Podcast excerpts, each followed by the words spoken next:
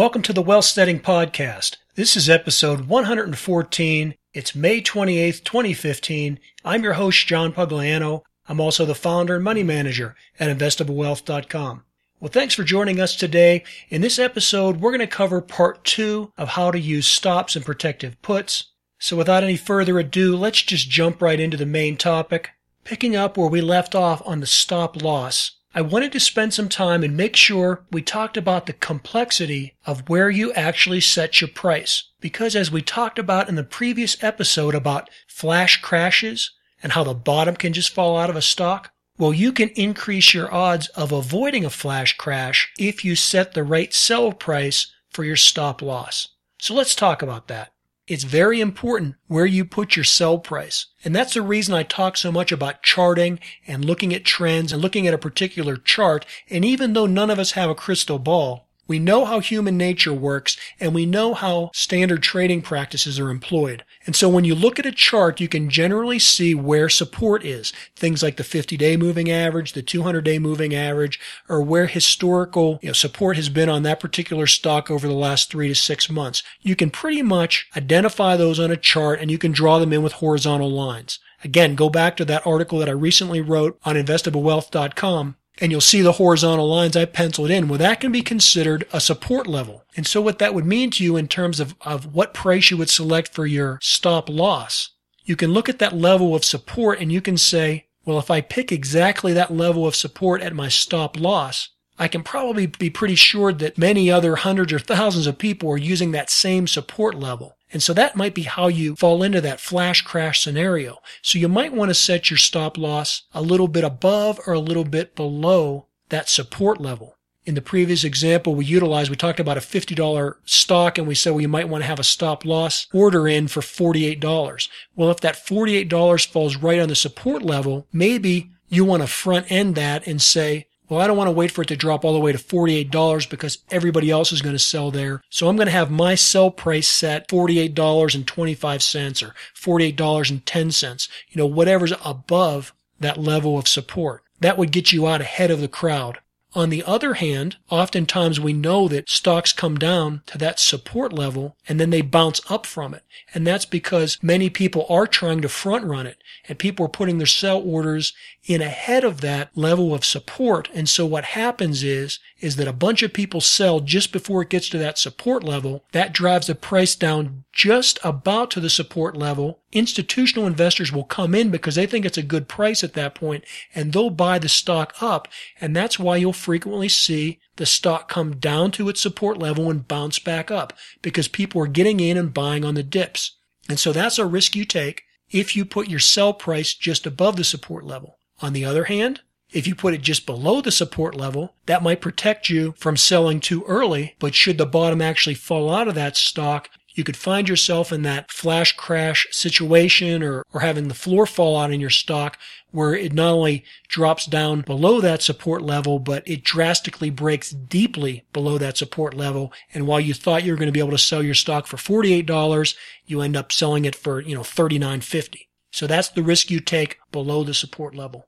Well, that wraps things up for the first method I wanted to talk to you about, which was the stop loss. Now, the other method that's employed for preserving profits is something called a protective put. You've heard me talk about puts before. Um, you've heard me, I think, not too long ago in this podcast, specifically talking about a protective put that I employed when trading gold back in, in November of uh, 2012 or something like that. In any case, a protective put is a method of employing options. Whenever you have options, you can either buy or sell a call or you could buy or sell a put. A protective put is employed when you purchase the put. Now, the reason it's called a put is because it's a contract, it's a derivative that allows you to put a stock on someone else at a, a, particular agreed upon price. That agreed upon price is called a strike price. Now remember, it's called a put because it gives you the contractual ability to put that stock on someone else. It doesn't mean you have to. It doesn't mean you'll want to. It doesn't necessarily mean it's profitable for you to do that, but you have the option to do it. So that's why it's an option and that's why it's called a put. Here's how it works.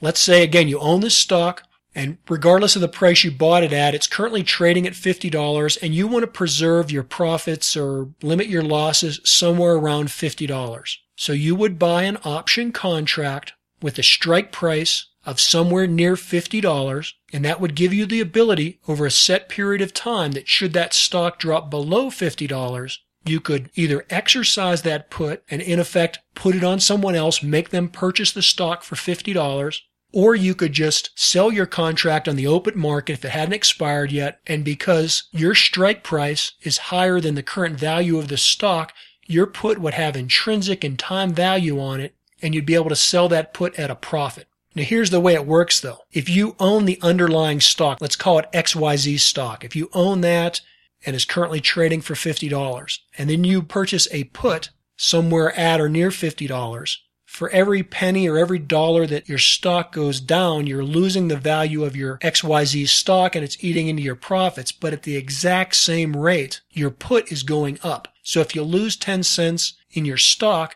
your put appreciates 10 cents. And so that's why it's called a protective put. It's not a naked put where you only own the put. You actually own the underlying stock, the XYZ stock.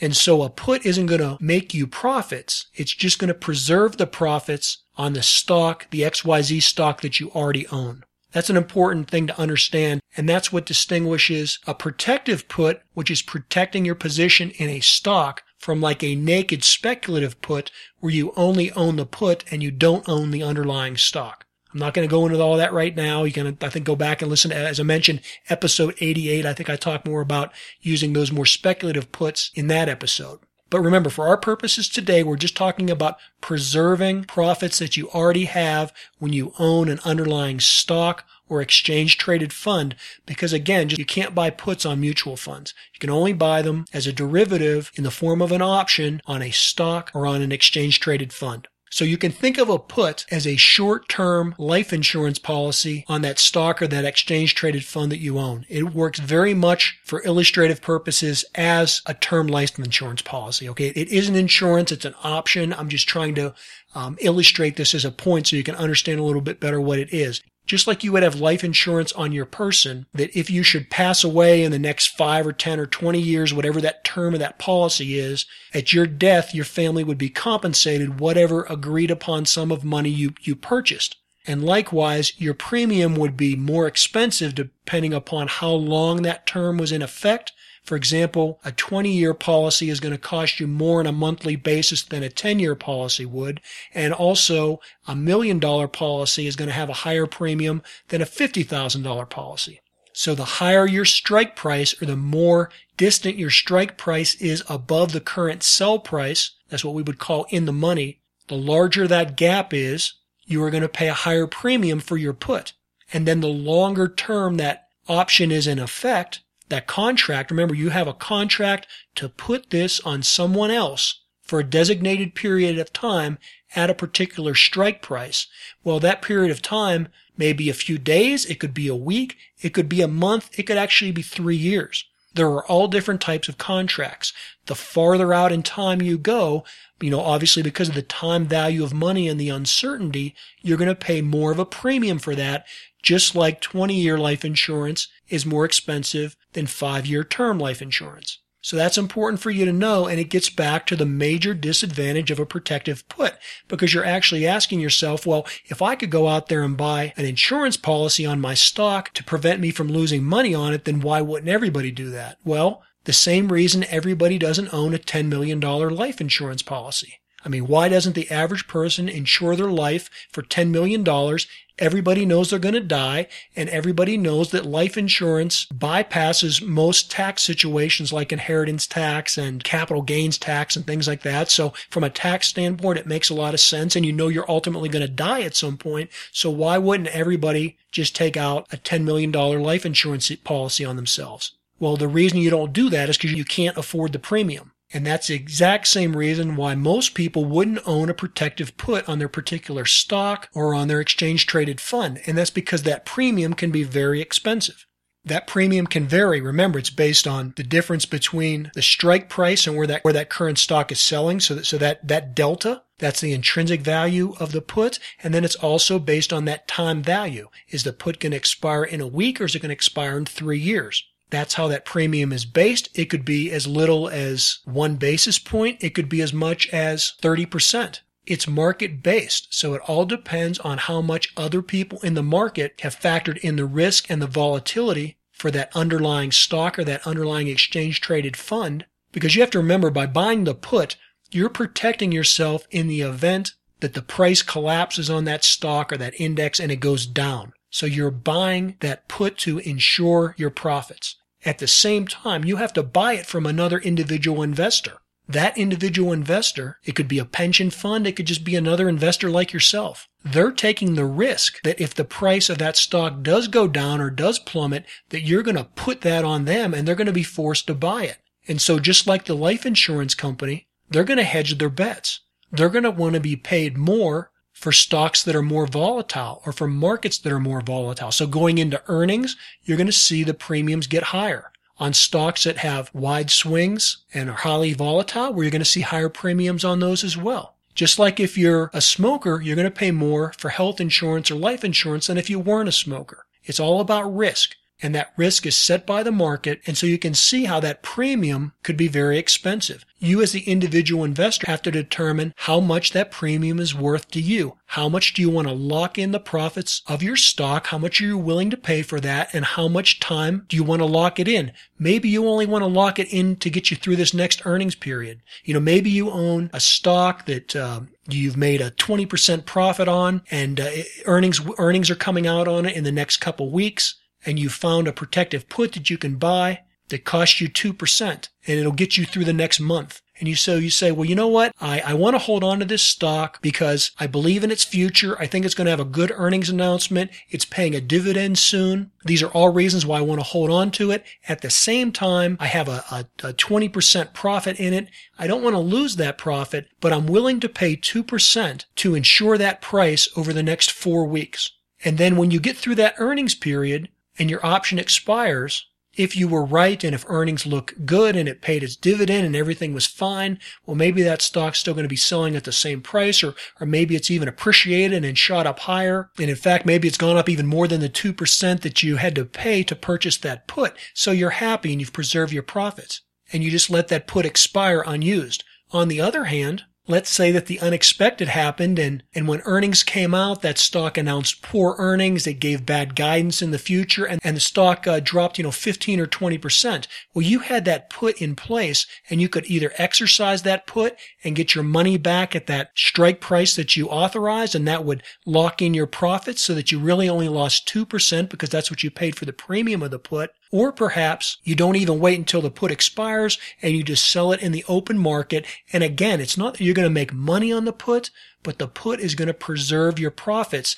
Since you paid 2% upfront premium for that put, you know that that's all that you're going to lose over this next, you know, four weeks when you're waiting to hear the earnings come out. And so instead of making 20% on that stock, you end up selling your position in the stock and selling your put. And when it's all said and done, you come out with an 18% profit. But that was a smart thing to do because it protected you during that vulnerable period during earnings. And in this case, it was bad earnings and the stock dropped 10 or 20%. But in your case, you preserved your earnings and the most you lost was 2%, which was the premium that you paid for the protective put.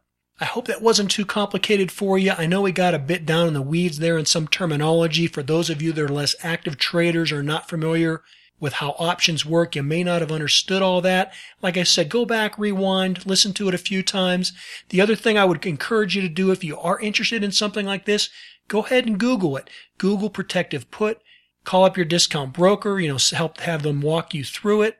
Whenever you place an order for protective put, you're going to see some new terminology that maybe you're not familiar with. The order would be called buy to open because you're, you're initiating the position. So you want to buy to open it. Whenever you sell the put, you're going to sell to close. So that's a little bit different terminology than you would normally have when you make a stock transaction. Uh, the other thing to, to remember about this, and this is also a disadvantage, is that each contract is done in 100 share increments. Now, with some of the more popular exchange traded fund and stocks, you can get micro puts. I'm really not familiar with those because I, I don't deal in those. I just buy straight contracts, but a, a traditional contract is 100 shares of a stock. What that means is, is that the smallest unit that you can protect would be 100 shares of the stock. So for example, Apple stock right now is trading for $132 a share. That would mean that you would have to own 100 shares of Apple to protect it with one contract. So that would mean that you'd have to own over $13,000 of Apple to protect it. So if all you owned was one or two shares of Apple, or if you had a very small amount in your portfolio, you really wouldn't be able to adequately use protective puts. That's why you oftentimes hear me say that when I deal with my clients, I only work with people that I feel that I can help. And generally, the strategies that I employ work best with people that have at least $250,000.